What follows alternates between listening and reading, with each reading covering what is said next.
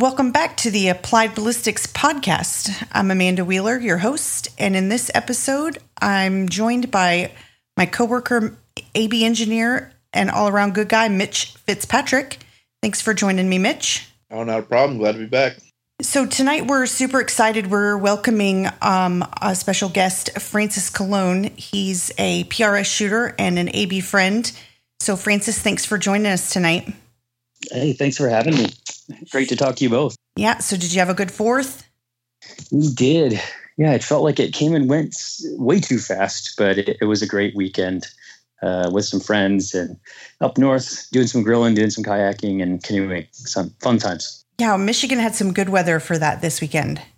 It was awesome this weekend for sure. I think we hit 90 something, but you know, when you're on a river, uh, 90 feels pretty good. When as soon as you touch the water, And Mitch, I saw you were in Wisconsin. You were doing some camping. Yep, yep. Went camping for a couple days uh, up to Door County, Wisconsin. That's like the the peninsula um, by Green Bay. There, it's kind of. I guess I would compare it to like our uh, Traverse City, Charlevoix area here in in Michigan. That's kind of like the, the Door County is to them. So that was pretty fun. That's nice. And I did nothing. Well, I, t- I take that back. Uh, my girls and I, we went to Lake Michigan for a couple hours and sat in the sand for a little while. So that was good. Um, but otherwise, we didn't do much of anything. So um, let's get started. Um, Francis, we're uh, just excited to talk a little PRS with you tonight.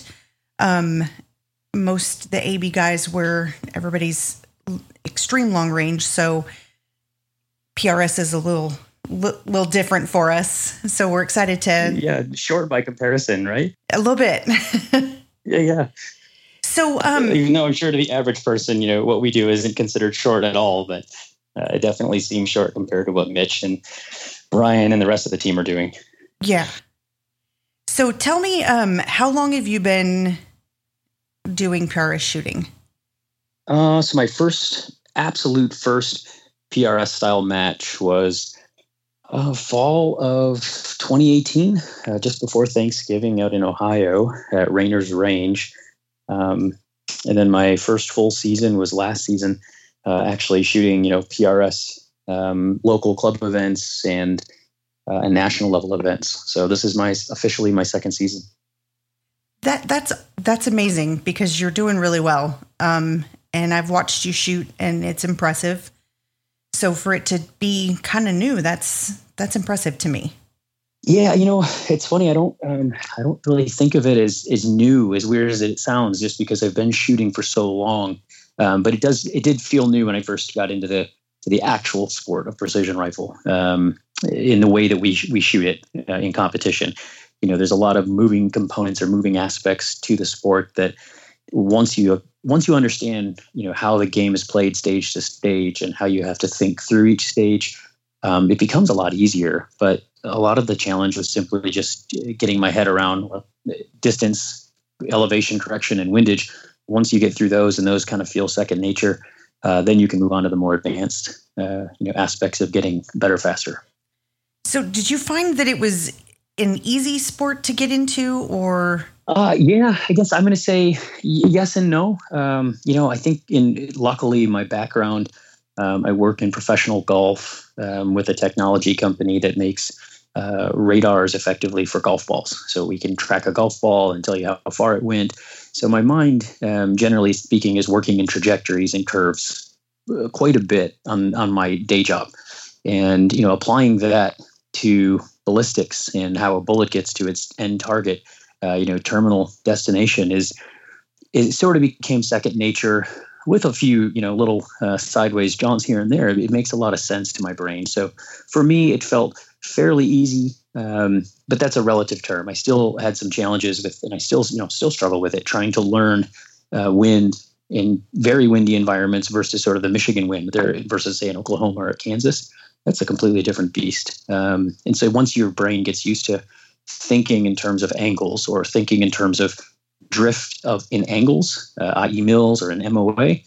Yeah, it's it's pretty. It was an easy sport to learn from that aspect, but um, realistically, um, I think anybody who wants to get into the sport really can just grab you know their rifle, uh, go find a local club match, or you know go to their local range and, and try to learn how to hit targets with fewer shots uh, from the get go instead of just putting it on a bench or going prone and just you know banging away at the same target. Try to vary it up a little, and that's basically PRS. Shoot multiple targets from multiple positions. So I I've been to a couple of matches, um, and I, like I said, I've I've seen you shoot as well. Um, you get in squads, so there's a group of you know five or six shooters. Uh, yeah, it's five, between five and, and fifteen, uh, depending on the number of shooters and the number of stages they're running. But generally speaking, you're around 10, 10 to twelve people per per squad, as it's called. Um, each squad will start on a given stage. So generally, like say a two day match or even a one day match, you'll shoot about 10, day, 10 stages or so per day. So you'll you'll be assigned, say, squad one will start on stage one. And our 10 shooters will go through a small brief. Hey, you have to shoot target A at 100, target two at 300, 400, 500, 600, five targets, five positions. Um, they'll give you about two minutes uh, to shoot the stage. And at the end, you'll get a time call. And they count up how many you hit and how many you missed. And you know the goal is to hit every single one. So you have two minutes or sometimes a little less. Most of ours are around 90 seconds um, to complete the stage. And after you're done, you'll cycle back to your gear. Somebody else shoots, and you get enough time to start prepping for the next stage. So it's pretty, it's pretty cool way to shoot. You get to meet a lot of new people, and um, it, it keeps you engaged the whole time. That's for sure. So and so each of the stages is set up differently. Sometimes you're shooting off of a barricade, sometimes you're climbing into a car, um, up on some rocks. Yeah. I've seen some yeah, crazy ones.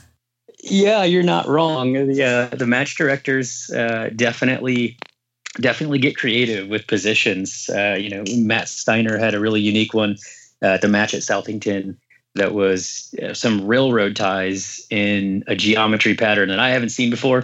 sort of four squares and two of them leaning up against one another, and then you couldn't touch the ground. Um, so it was a little bit of a balancing act. I'm probably not doing it justice over the phone to describe it, but uh, needless to say, it was it was a unique position, and that is really kind of the name of the sport. It's not shooting off of your belly all the time. It's shooting you know, or off of a bench. It's sort of what you would call non-traditional positions, shooting off of a cattle gate or a fence post or a fallen tree or a rock or all of the above all at the same time, the back of a, a car hood or through a door jam on a car.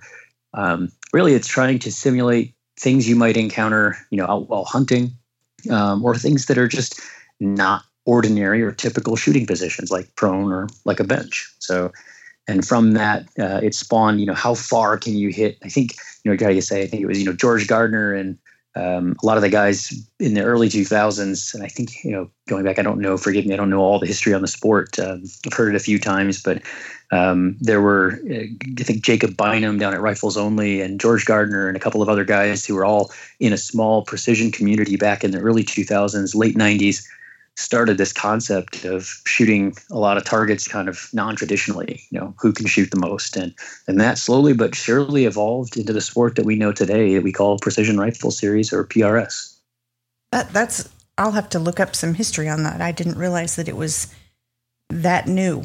Um i mean that seems like i guess the 90s is farther away than i want to think it is but yeah. Yeah. Makes me a little older than i want to think about the same thing um, so have you done you did some F class shooting, right? I did, yeah. So in the oh geez, now I'm trying to recall dates, but uh, I believe it was two somewhere around 2010, give or take. Um, I, I live here, you know, in Cedar Springs, and obviously applied ballistics is also here in Cedar Springs. And just kind of a funny story, but I uh, it was Christmas. I want to say Christmas, the day after Christmas, or just before New Year. I had really, I'd really gotten into long range shooting for the first time about a year prior, and I heard of these books called, uh, you know, Applied Ballistics, you know, long range. Uh, I think it's long. What's the first one? Applied Ballistics, uh, for, long, for long, range, range shooting solutions or solutions. Yeah, there you go. Um, and I had I went online and I found the website and oh, I can buy these books. Very cool. Bought them. And the next morning, I was, no, it wasn't even the next morning. It was like within two hours or three hours, um, I get a knock at the door, and I'm still in my pajamas, you know, kind of lounging after the holiday. And you know there's this guy standing at my door with a package and i'm like okay i didn't order anything. At least i'm not thinking i'm going to get books 10 minutes later. And sure enough it was uh, bill litz actually hand delivered them signed by brian and hey here's your books. I mean it was it was a little bit eerie because i had no idea that i was going to be getting them just two hours after i ordered them. That's but uh, you have a great story. Yeah.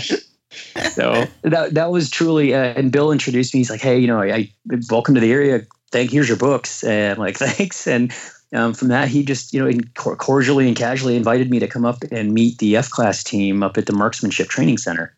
And i had just so happened to also be a member there uh, working with claire ward and um, his and his team um, on some other things computer related. And so as, as a member there mentioned that to him and i ended up going up north to the marksmanship training center to shoot for the first time with you know at real long range with a team, if you will, um, with Brian, and really just practiced, but got to pull targets for Brian while he shot. I want to say it was a it was a 29 uh, 8 or 9x in practice and he had just missed cutting the 10 ring with one shot and it was i remember how fast he did it and it just was in awe going well he was quarter inch from breaking a world record in practice uh, i mean just incredible to see uh, how fast and how consistent those shots were um, and then you know from there, just I think I shot one match in F class and and just sort of got away from that sport, uh, just that style of shooting, just because I really enjoyed the UKD or unknown distance style shooting a little bit more uh, than say fixed distance shooting. Fair enough. And you know, Mitch started out with some F class too, and then he progressed to ELR shooting. Um, yep. Yeah. it seems yeah, like a really yeah. good starting point for, but yeah. Yeah, so you, you started at, at MTC. I started at uh, um, I just kind of heard about it and went up to Grayling there, and they were still holding matches at Grayling, and um, just uh, me and my dad went up there and started asking questions, and you know Brian just happened to be there, so I started talking to Brian, asking him some questions, and uh, that's how I kind of got introduced to it. Yeah, and Mitch, didn't you win the was it the King of King of One Mile or King of Two Mile like your rookie season down in Mexico. Is that right? Yeah, yeah, yeah. yeah New Mexico. We shot uh, the King of Two yep. Miles in 2016, and uh, yep, ended up uh, winning that match. And I've I've placed really well in it, um, all but the one year there since. So been keeping that going. But yeah, we Brian and I started shooting ELR in 2016, and that's when we did that match, and things went pretty well. yeah, yeah, the calibers involved in ELR definitely make uh, you know what we do in the PRS seem seem pretty tame by comparison. Um, what what's your your loads are what like 300 to 500 grains depending on the caliber. Your projectiles, uh, yeah. I should. Say. Yeah, yeah, the bullet. So like uh, 330. Yeah, I've been shooting a lot of 338 lately. And, you know, I've been shooting the 300 grain Berger hybrids. Um, but whenever I was shooting 375s, we were shooting 400 or 407 grain bullets. So, so relate yeah, relate that. Of, uh, pound of powder doesn't go very far at my house. no, it wouldn't. so, Francis, relate that to a PRS for me. So, so the the typical, um, you know, kind of precision rifle PRS match gun is going to be uh, probably a six millimeter of some sort, whether it's a 243, which is uh, not super common now, but I'd say that one of the more common calibers is something called a 6BR, 6BRA. Um, you also have the, the new 6GT uh, by George and Hornady. Um, and then moving up a little, the 6XC, uh, which is kind of close to a six millimeter Creedmoor. Um, they all hold, you know, between 30 and 35 grains of Varget or about 35 to 40 some grains of low 40s of 450. So we we uh, to 110 meter or 110 grain, uh, depending on the person, between 2,800 and 3,000 feet a second, um, which is you know not slow, not fast, kind of somewhere in the middle. Um, but no, the the ELR guys are. Well, I mean, Mitch, you can you can tell. I think you're shooting in that 3,000 to 3,100 range with you know triple that projectile weight. So yeah. yep, exactly. And yeah, just to kind of back up what you said, um, when we were doing the mobile lab there in Ohio, uh, it was by far six millimeter cartridges, uh, six millimeter bullets that we were testing for guys, and um, I mean there was you know there was a few six fives. Um, I was actually kind of impressed with the number of two two fours that were there. Um, not that many people competed with them, but they had them out. But like you were saying, the six millimeters were by far the the largest showing. So explain to me the difference between a six and a six five. The, the, the, the bullet itself, the major diameter of the six millimeter bullets is uh, six millimeters or 0.243 plus or minus a few thousandths. Um, the six five is going to be a 260, 264 uh, thousandths of an inch or uh, just over a quarter of an inch in diameter. So slightly larger in diameter, a little bit heavier. Um, which you know the main reason for choosing one over the other um, is realistically just a little bit of recoil management on the PRS side. You know, when I first started, I shot almost all of last season with a six point with a six five Creedmoor, um, which is just a it's a moderately it's kind of ubiquitous as the new 308 if you want to think of it that way. It's it's an easy caliber to tune uh, ammo is readily available and it's inherently very precise, especially with modern techniques for reloading. Uh, factory ammo is extremely good from both Hornady and and Berger, um, and I think Ballistics had a large part to do with a lot of that initial um, initial testing and uh, adoption from the Berger side.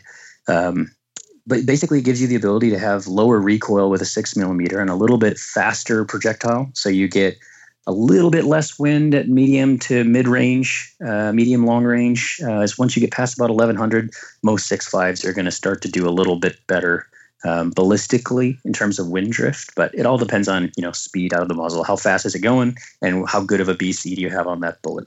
So all else equal, a lot of the six mils work better because we shoot predominantly from say 300 to 1000 our average shot being probably 600 to 700 yards um, having that little bit of extra speed and a little bit lower recoil lets us see the bullet downrange as it's traveling and impact on the target. So we can make really minor adjustments to our holds each and every shot. Um, if we, if when I was shooting my six five, I noticed it was, you know, at the time I didn't notice I hadn't shot a six millimeter, but it was it felt easy to see recoil, uh, see trace, and see impact on target, and manage recoil. And then I went to a six millimeter, and my I mean, literally blew my mind at how easy it was to shoot a six millimeter cartridge compared to even a six five.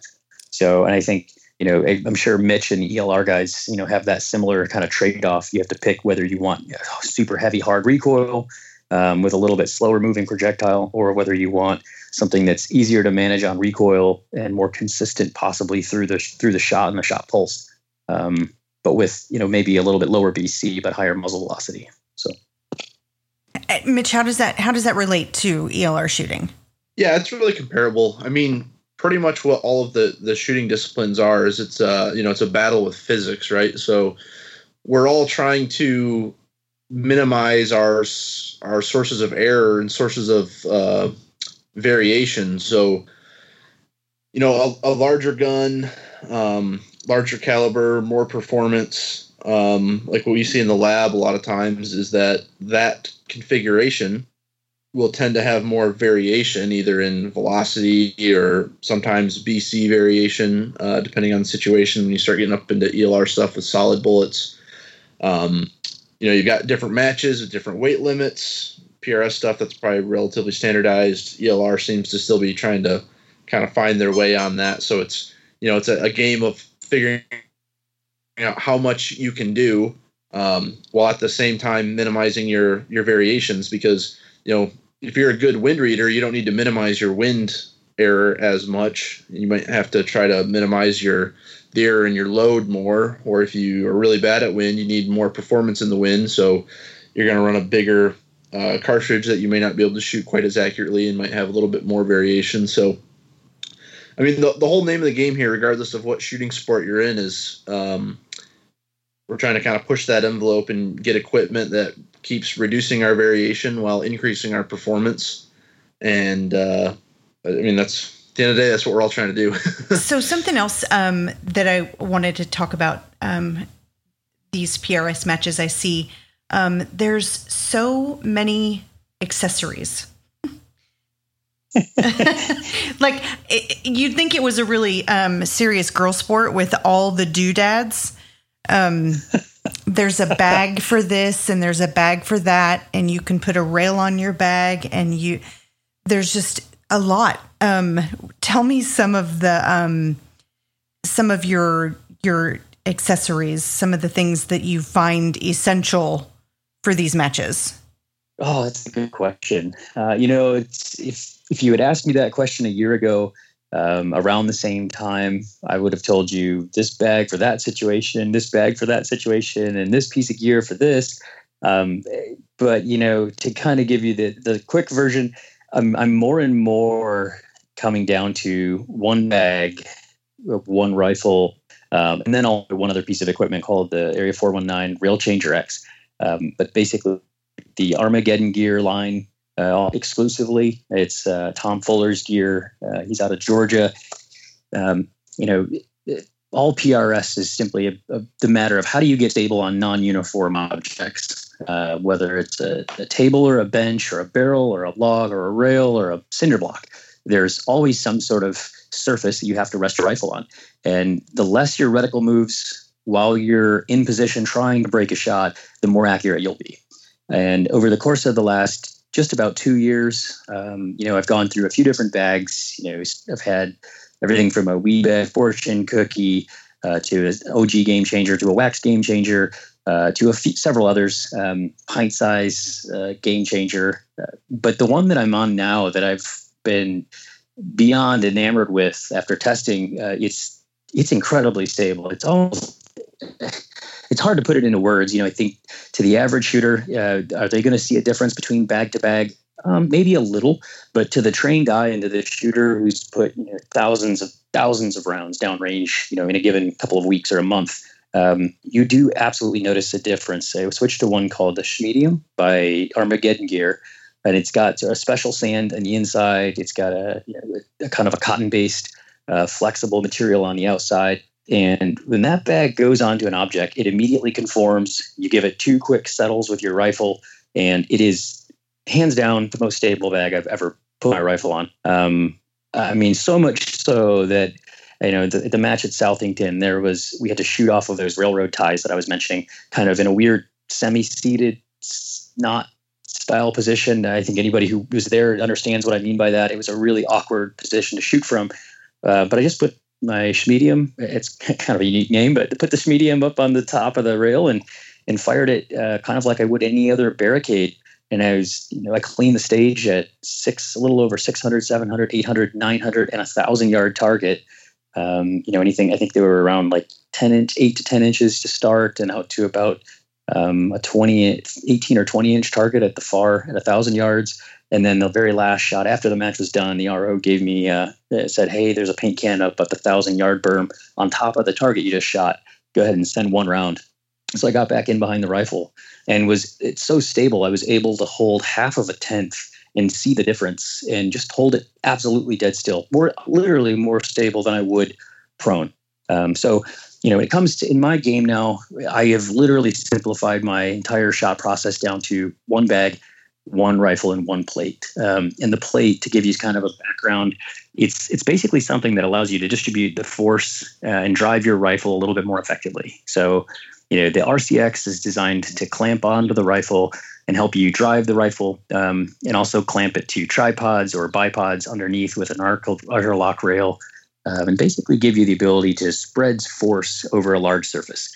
Um, when you put your bag down on some object, uh, the the plate then allows you to guide the rifle a little bit more cleanly, let it recoil more front to back. Um, you know, in the F class world, they use uh, special rear bags uh, and special bipods that allow the rifle to recoil just about perfectly straight every single time. And we really want to do much the same thing in PRS. It's just we're doing it uh, instead of off of a bipod and three points of contact, we're generally doing it off of one on a bag. So, you know, the game the game changer is probably the most ubiquitous bag available to date. Um, but there's a ton of other gear. The Rail Changer by our by 419 was the precursor to the Rail Changer X. Um, there's uh, I think Dave Preston uh, and Gray Ops they have their own uh, plate as well. Um, I, am trying to remember. I think it's called the, the Gray Ops Mini Plate or Amp Plate series. Uh, also, a really cool. He just came out with a new design. It's pretty cool as well. Uh, it has some cool weights that you can put in it. But you know, the bottom line on gear is there are a lot of accessories and options out there. They're all designed to to solve a specific challenge, and some do it really well. Some, you know, maybe arguably not so well. But I think for the most part, you just want to find equipment that helps you be more stable. All things being equal, if you can find a really good rear bag and or you know rifle rest bag, uh, you're going to hit a lot of targets as long as you know your dope and wind.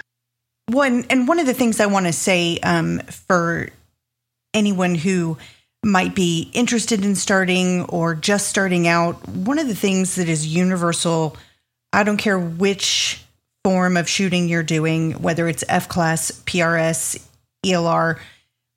One thing I have to say about shooters is if you ask them to use or try or borrow, every one of them is so friendly and so willing to um, let you try their stuff.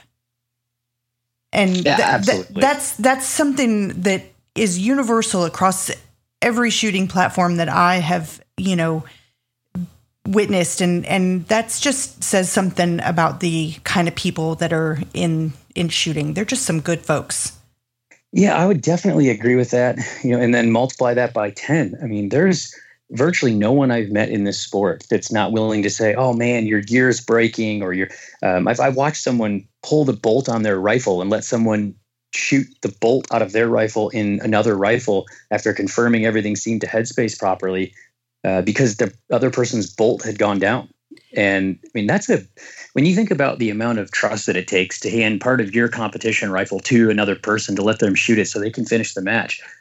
That's a that means there's a lot of trust involved. And I think, you know, we all see eh, our you know our fellow competitors you know we aren't competing against one another while we are we're also competing against ourselves and i think we all have this vested interest in helping see new shooters come into the sport be successful we also want to see our fellow competitors be as successful as we are because candidly i think we all want to shoot against the best competition we can so that we can all get better and we can all have a ton of fun but while also pushing each other to be the best versions of ourselves both on field and off the field.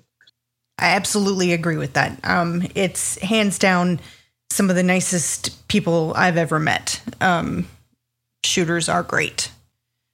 Um, so let's let's talk a little bit about what the rest of your season looks like. I know um, we talked in Ohio when we saw you. Um, what was that? Two weeks ago at the Sandstorm Vortex Sandstorm, Sandstorm match about your crazy schedule that you have coming up. So, how many matches in your season do you have? Oh, I used to have a count. I know just before you know March when you know all the craziness started happening. I want to say it was around 16 to 20 um, okay. planned matches, but um, I believe it's going to end up being right around 15 to 16 if if my math is right. So you know, we just got I just got back from uh, Kansas at Conway Lead Distributors, uh, where Derek Love put on an absolutely amazing match.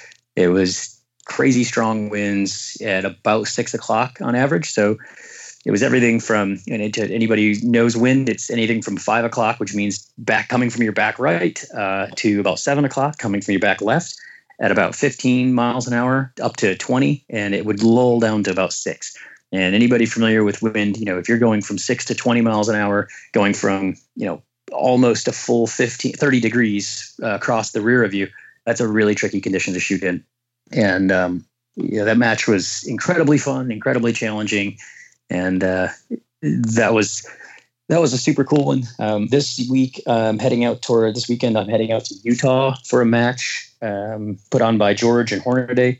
No, I think it's called the Hornady PRC, um, which is going to be in, the, in a ranch out in Utah. So we shoot there for two days, and I come back. And the following weekend, I'll be in West Virginia for Drew Walters' match, which is called War Rifles and it's uh, I believe it's at Peacemaker. Um, again, I'm drawing blanks on the exact, but I'm pretty sure it's at Peacemaker this season. Again, first time shooting there. Um, then I'm back at home for one weekend to run a 22 match in a friend's wedding. Then the following weekend, I go to Wisconsin for the Barrel Maker Classic out in the the heart of all the barrels being made across the country. There, uh, Bartlein out there, Criterion's out there. Uh, I forget all of them, I, but I know there's a I think six or eight different barrel makers out there. You guys would probably know better than me. Um, but yeah, then from there, uh, it's crazy how that happened. Yeah, they all ended up right outside of Milwaukee and, and within that sort of hour and a half of Milwaukee. I'm sure there's probably some kind of logical reason for that. Mitch probably knows. Yeah, not to detract from his story, but I'm I'm pretty sure it's a matter of you know people making barrels and then you know leaving that company and starting their own, and you know before you know it, you've got six seven barrel makers in one area. You know, oh. people don't move oh. very far away. Yeah. Roots being what they are makes sense. Not to mention that, but I think some of them, you know, a lot of them have. Uh, this is just a total hypothesis, but um, you know, rifling machines are kind of a specialized thing. You know, Bartlein has their own uh, CNC ones, but um, you know, it's possible there was you know rifling, you know, war era, like World War II era rifling machines and stuff that were repurposed to barrel manufacturers and stuff in that area. It's hard to say, but I think uh, obviously they're related through through some mechanism. Huh. Interesting. Yeah. Sidebar. um. So, so you do these between 16 and 20 ish matches for a season and then there's so you're accumulating a score yeah through the whole season and then there's a ranking at the end yeah you get a so the the prs series ranks you on your best three scores from the season um, they have something called a qualifier score, which uh, just means it's it's a match that's designated. You've got to shoot a qualifier and at least uh, so at least one qualifier, and then two or three, as many other regular matches as you want, and you will take your best three scores, two regular and at least one qualifier, and then that those combined out of say 100 points uh, will give you your total points up to about 300 uh, being a perfect season. I know Dave Preston last year going into the finale had 300. He had won three matches. I believe he had a perfect score. So then in the finale, you shoot the finale with two times your finale points score. So, you know, whatever you end up with, you know, say zero to 100, you end up with double that. So you can make up some ground on competitors near you. If you're trying to go up a little, you know, for every point you beat them by, you're effectively beating them by two. So you're at the end of the season, it's worth a total value of 500, but through your normal season, it's 300 to get just prior to the finale, and that'll tell you whether or not you make it into the finale itself. Um, and I, I can't, I don't recall the exact number, but I believe it's the top 150 approximately top 150 shooters, uh, 100 150 across the the U.S. and Canada. Um, and then they open that up. Also, they have a I think it's Australia, New Zealand has their own um, ranking as well as South Africa, and could be missing one more, but I know that those two countries at least do have their own. And those those also those people also get invited in. The top five from each of those countries, if I'm not mistaken, are invited in to shoot the the national or well, technically world finale. So, well, that's exciting. Mm-hmm. So, are you grouped into like? Is there a a region of shooters that you compete against, and then the top three from there are mixed in with the other regions? Yeah, so there's two different series, or actually three now, within the precision rifle series. There is a local or regional series. So, for instance, I shoot locally with the MPRSC or Michi- Michigan Precision Rifle Steel Challenge, um, which is the Michigan PRS chapter, if you will. Uh, we have our own local one day matches. There's going to be four or five throughout the course of the season. You'll shoot those and you'll have your own finale for Michigan. On top of that, those points will count towards the regional series, which is the, the call it the most basic level of PRS competition. Where in the Midwest, which I believe is eight or nine states now, um, kind of the Michigan, Indiana, see, Michigan, Indiana, Illinois, Wisconsin, Minnesota, Iowa, Missouri, Kansas, and maybe the Dakotas are all part of the the quote unquote Midwest. So uh, you'll also keep track of your best top, your top three scores, and out of 300 points, the top 100, 150 shooters will all go to a finale for the Midwest and do the exact same thing we would do at the national level compete against each other and whoever comes out top at that match add all the points up whoever has the most out of 500 wins the overall for the season which um, i got really lucky last year and, and shot well and ended up winning the uh, the midwest. Um, so yeah, it's it's definitely a cool series to be in because it is one day, so it's a lot more easy to manage your time. You know, go in, shoot your locals, and then you know shoot a finale uh, somewhere in the Midwest. Okay, let me rewind really quick because did you just say you got lucky and you won number one? That's not luck. you know, I, I, don't think anybody in this sport would ever say that it's pure skill um, all the time. It's it's definitely a combination of luck and being in the right place at the right time. And granted, you do have to make a lot of really uh, you know intelligent and intuitive calls to say is that feels like it's doing this there is a lot of luck involved at times, and you know, a shot or two here or there a match can mean the difference between first and fifteenth. Um, so, out of you know, say a one day match, you know, two points can mean as many as four or five places depending on where you're shooting and who you're shooting against. Um, and a two day match, uh, I know just recently, uh, you know, at Conway, I think if I remember correctly, other than the top two shooters or top three, four shooters, um, there was a span of about three points that had 10 places. Uh, same thing at the the K&M match we had this spring. I mean, it was an extremely tight match where just one shot or two shots or even three shots over the course of two days, hit or miss, will make the difference between you finishing 50th and 25th. Wow. Depends a little on the match, but in PRS shooting, it's pretty much a, a, a one shooter. You don't have a spotter. You don't have anything like that, right? That's correct yeah, you're shooting, you know, you're shooting you against the obstacles and the wind and the targets you have in front of you. So it's kind of the match director trying to create a, a series of targets that are challenging to acquire and they're challenging either your speed to go from point A to point B to point C to move to different positions. Um, or they're challenging the positions you're on being very wobbly and difficult to build a stable position. Sometimes they're challenging you with how you manipulate your rifle, meaning you're shooting close, then you're shooting far, then you're shooting close again, and then far. Or it's pure target and pure precision, meaning um, how small of a, a, group can you place on smaller and smaller targets, something like a KYL rack. So, so the answer is yeah, they're they're definitely challenging you, you personally, not as a group. Um, it's not a sport where you have anybody telling you what to do on the clock or where your misses are. You're expected to take a shot, see where your bullet landed or how it, specifically where on the target it hits, which is arguably the most challenging part about this sport. You know, did I hit right of center, uh, just right an inch, or you know, a tenth of a mil, or was it two, three tenths right on the right edge of the target, and then trying to adjust for your next shot or your next distance to make a smart, educated guess on where your next shot will be based on what you've done through that point on the stage. Um, so yeah, it's you versus the obstacles versus your your targets and your knowledge of your weapon. Okay, and when you're at a stage, you can only send ten rounds, or you you can't keep shooting until you hit, right? Correct. Okay. Yeah, you have a limit. It, you know, in most 99% of cases, that's you have you know eight to 12 rounds. It's a designated round count, okay. meaning, or fixed round count. So they'll tell you how many you're going to shoot. But there are some occasions where they'll throw in an unlimited round stage. But uh, when we say unlimited, it just means good luck if you're shooting unlimited number. I mean, you're only going to have time to send 15, maybe 16, but you really wouldn't need to or want to. In most cases, when they say that, it's because there's another challenge involved that it's going to arbitrate, it's going to limit your number of rounds you can send because the stage is that difficult. Okay. But yeah, more often than not, it's 10 to 12. Okay. So, Mitch, tell me, have you shot an ELR match where you don't get a spotter? Um, no, I'm pretty. Oh, so yes, the the Nightforce ELR match, um, you don't get a spotter.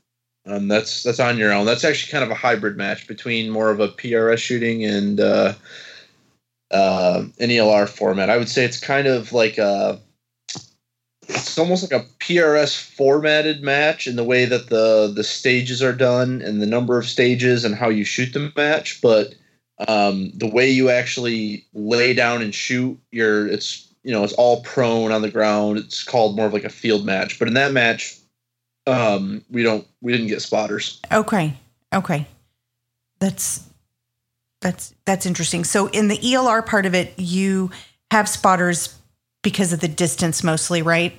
Yeah. So like uh, like Francis was just saying there, you know, a big part of hitting targets, and this is again something that goes for I guess I'm not gonna say all disciplines because benchrest shooters and F class don't really have this issue, but um, with ELR and, and PRS particularly is when you miss a target, being able to identify that miss and make a correction that puts you on target, because those second round hits are really important. So uh, with ELR, it's even more of an issue because at these extended ranges, um, you know, we're losing a lot of velocity and energy.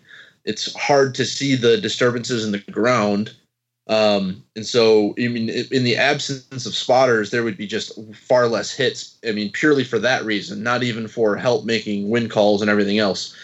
Just, you know, the number of times that the shooter doesn't see the shot versus when the spotter does, or vice versa. Um, I would say just being able to spot those misses and then get back on target and actually get some hits. Um, that's where a spotter is really needed in the ELR game.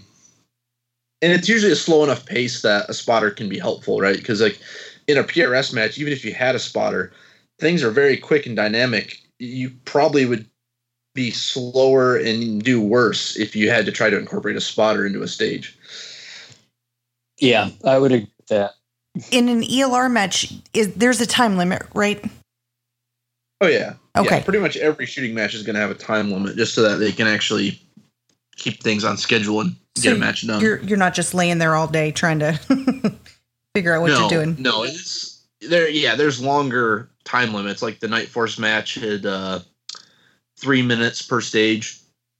So okay. shooting up to four targets, and you've got three minutes transitioning targets and whatnot in the prone, having to make bipod adjustments. And then, uh, like the King of Two Miles, you've got nine minutes for a similar number of targets, but you're, you know, again, you're you're transitioning a big, heavy rifle through multiple targets and stages. So, I mean, naturally, that it just takes more time. But uh, the the ELR matches are definitely slower paced. So, one other thing I wanted to um, just touch base on with you, Francis, is um, the Applied Ballistics Mobile Lab yeah. we were able to um, come out to the Vortex match, and you were there, and you were able to go through the process of getting a PDM for your rifle that you were shooting at the match.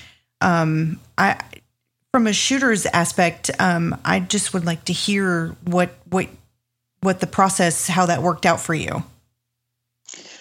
Sure. Um, well, and, and again, thank you for coming out because it was awesome to have that information, um, you know, available to us for Sunday's shoot. Um, you know, it's it's probably one of the simplest processes that you you don't know exists in in the sport. And I think you know between the AB team for in creating that concept of how do we bring this to more shooters. Um, I was, you know, as soon as I learned about it, I think I don't know a year ago maybe I had heard that there was some um, opportunity to start moving that direction. I was thrilled and trying to figure out how I could uh, try it out. Um, last season, you gave me one from my five um, that I ended up doing up north with Brian, and uh, then this season at Southington, I was able to use it with my six XC. And it was really cool. You shoot 10 rounds just from a bench, you know, basically into a dirt berm or on a target. And, you know, when you're all done, you know, I don't know, what does that take? 60 seconds? Uh, it's 60 seconds to a minute 32 minutes, maybe. You're done and you, they compile the data, and I get a little printout, which was neat to see my average drag across all 10 shots, my SD, the BC, effective BC of my bullet at different ranges or different variation of ranges. And all said and done, I tested two different rifles with the same load and found them both to have the same BC, but one had a higher variation of BC which is a really interesting uh, find when you think about it from a, a very technical level. If I have two different barrels and one of them is putting out a little bit better variation, a little bit better or less variation of BC, I should expect that that barrel will perform a little bit better at distance as I start to shoot for tighter and tighter vertical spread. The lower variation will ultimately win, assuming they both have the same precision at some distance. And that's I know that that actually is the case. I mean, if you shot these barrels both to distance, and the one that I'm shooting currently has about 1,500 rounds on it now. Um, and at Saturday when I was shooting it, my CDM, which is the standard model that I use in my Kestrel 5700 from with AB, um, was just about spot on. I noticed it was trending right around a tenth high over the course of day one, just a little over a tenth at some. So I was kind of taking that off of my readout. Sunday, um, you had pushed all of the PDMs out, and I made a quick uh, secondary profile, pulled it over to my Kestrel, and I ran that on Sunday. When I checked the two side by side, I noticed, yep, it pulled the 10th out that I had had from the day before. I'm like, I'm going to run this because it matches up with everything I saw yesterday. And sure enough, I mean, it was so good uh, that that that paint can at a thousand six, um, literally drilled that absolute dead center, top to bottom on the paint can, dead vertical in the middle of the paint can, and absolutely dead left to right. And both solutions were called. I, I can't even say more perfectly than perfect. It was maybe a quarter of an inch off, left, right, up, down, uh, from absolute center of that paint can.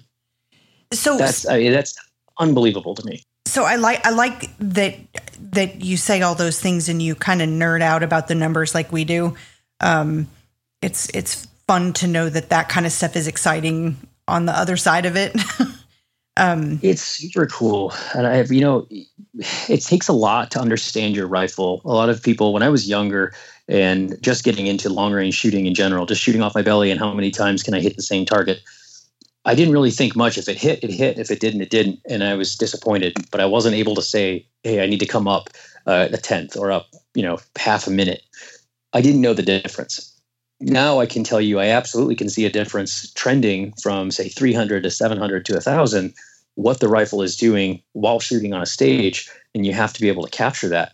And arguably the most important piece of equipment I have, besides my rifle and optic, dialing the way I expect them to dial and my load doing well, is my Kestrel. It's the only other piece of equipment that I have to have with me regardless in order to be able to perform and take any shot that I need. It tells me exactly where I need to be in a given environment at a different altitude in a different location with you know latitudes. If i'm down in tennessee or over in oklahoma or utah where i'm going to be up in at higher elevations uh, quite literally I, the amount of math that it takes to get to some of those solutions if you're unaccustomed uh, it's it's pretty overwhelming. And i think that that was probably the biggest piece of event equipment that would have taken me to a even further level uh, you know further faster years ago had i known that that existed and so if there was any advice i could give to a new shooter who's trying to get into prs or even just trying to learn long range shooting uh, at, a at a faster clip than the average bear so to speak I would say go invest in something with applied ballistics as a Kestrel sports solution, or I think you also have the Garmin series now that has it preloaded. Um, there's even some really cool SIG products that have solvers built into them. And what they're really going to do is just take a lot of the guesswork out of getting on target. You still have to put in the hours to understand your load, but being able to take an environmental reading and say, hey, at this reading with this speed and this bullet, you should be coming up 4.1 mils. It, that ability is second to none. And I mean, I can't, I don't think I would be where I would be if I didn't have that tool. Uh, I, at least I wouldn't be able to do it with his, uh, with it, a lot more hours involved. so um, I just want to add a little um, tidbit for anyone who's listening um, that has a Kestrel or is thinking about getting one, or even um, a Garmin or something else that has the AB solver in it. Um, but Kestrel specifically because they have some really excellent videos um, that walk you through using it on their YouTube and their Facebook pages.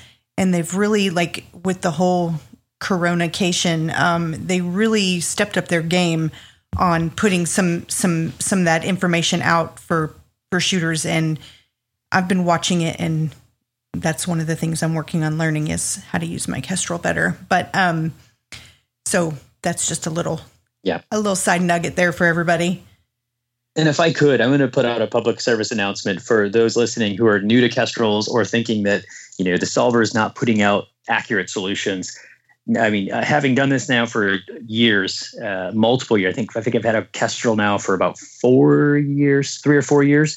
Um, they, if it's not coming up with the right solution, it's 99.99999% of the time it's something in your inputs. There's something that's not translated correctly into the solver and it's giving you you know and, and, there's an old saying in computer programming it's garbage in garbage out so if your inputs aren't correct and it's sometimes kind of hard to navigate what inputs mean what and that's not because of anything other than just the lingo that's involved in shooting can sometimes slip past you it did to me i mean i remember i can't even tell you how many times on my phone i had plugged in something look for a solution and i had forgot to set my altitude properly or had I punched in an extra zero. So instead of being at a thousand, I showed I was at ten thousand feet. Um, those little details matter a lot when you're trying to calculate how to how to elevate your scope or how much to dial to get your scope to put the bullet on target. So when in doubt, if I can make any suggestions, you know, double, triple, and then quadruple check your settings over and over again if you're having trouble. And if that, you know, find somebody at your local club uh, or Facebook if you have a Facebook group for your precision rifle series or something. Reach out to someone and ask um, to take screenshots of your data and send it to somebody.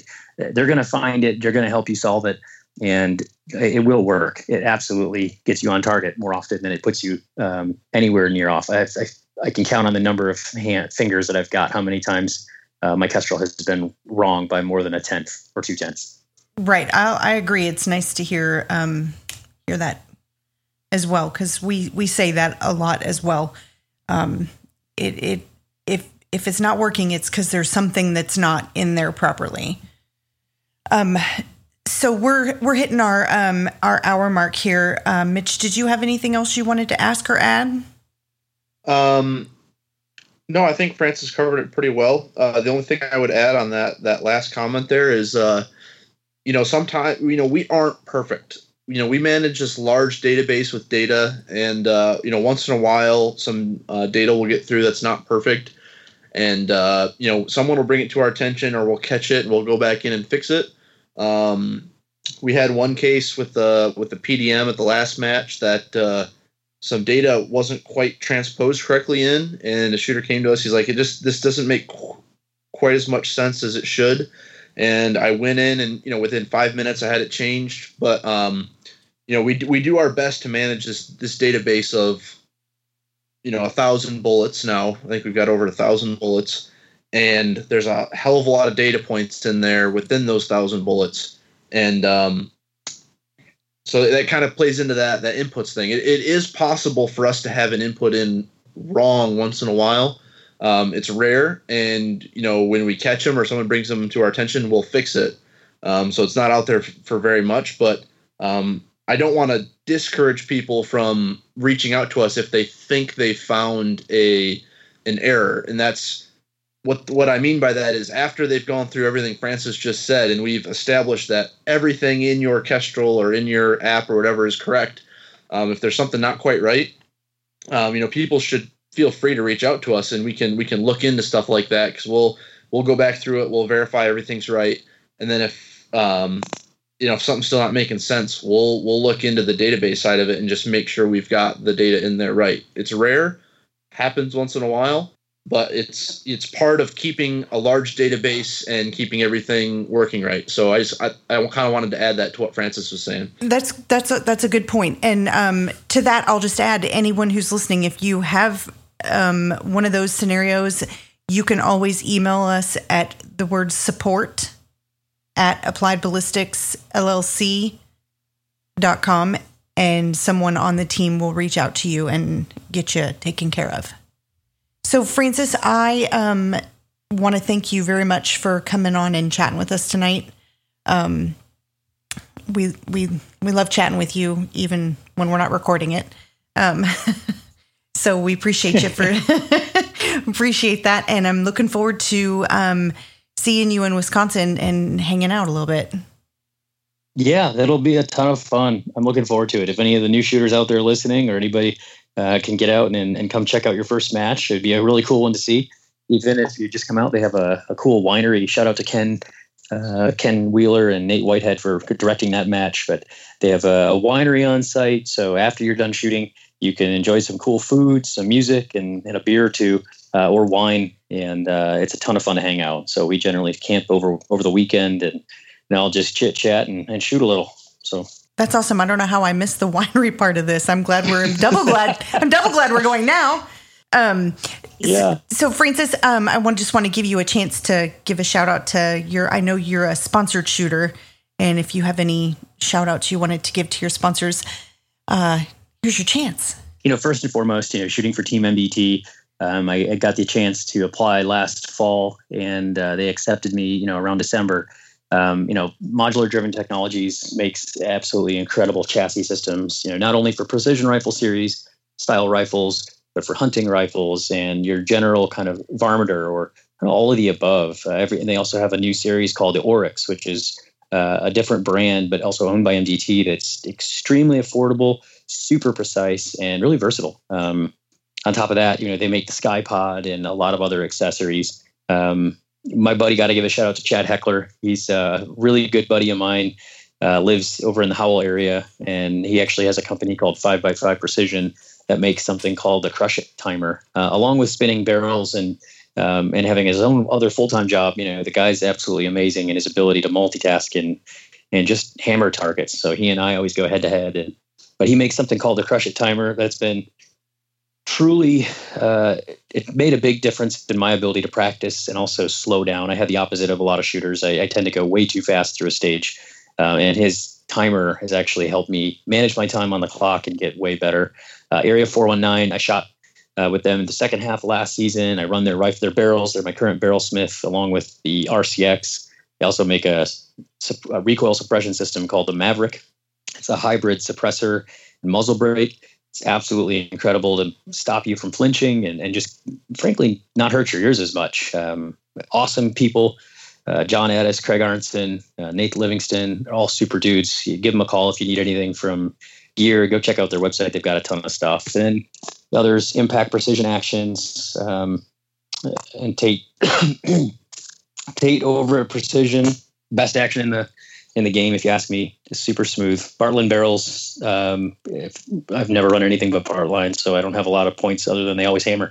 Armageddon gear, Tom Fuller, literally an icon in the industry, is probably the most charismatic and, and just ultra nice person you'll you'll meet in the sport. Super cool.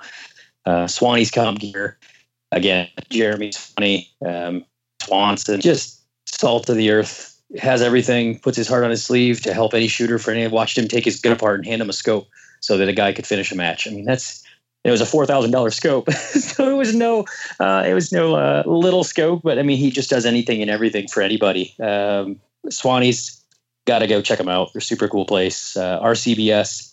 Uh, I can't thank those those guys enough. Uh, you know, their entire team. Um, I was able to. I've been running RCBS products for a long time. Uh, was fortunate enough to win one of the MatchMasters, their new scale at the end of last season, and those things are incredible. They they measure to uh, two two hundredths of a grain, so basically one kernel of powder, and they help me uh, make sure loads hit you know quarter inch precision at 100 yards and you know sub 10 inches at 1,000 yards plus. So, uh, and then obviously uh, most importantly, uh, at least for this for this call and discussion, you know, I can't thank you guys enough for being local and supportive of the industry. Um, I know I've known you for a long time. Least love Bryan for a long time, and uh, you know the the advancements that applied ballistics, uh, and I, actually I would say the heart of why I wanted to be in ballist in shooting in general was reading those books. Um, you know, going through Bryan's book series helped me understand more about how to get a bullet from A to B and that it's not just point click and it should have hit my target on the center of my crosshair. There's so much more that goes into it. And understanding those dynamics of what happens not only in your rifle, but the exterior ballistics happen from the muzzle to the target. They are the things that make the difference between feeling like you had a great day of shooting and just feeling ultra defeated. And sometimes, you know, getting your butt kicked by the wind and not having your data quite together, it's the greatest opportunities you have to learn. And frankly, those those books are the greatest way to learn what matters and what doesn't. Well, that's nice. Thanks. like I wrote them. Um, Bryan says thanks. well, thanks to Bryan for writing them. Yeah, yeah. All right. Well, um, again, we thank you so much, and we look forward to seeing you in a couple weeks. Hey, thanks for having me. Thank you, Mitch. Thanks, Amanda. Thank you. Yep, not a problem. Thanks for coming on. All right. Until next time.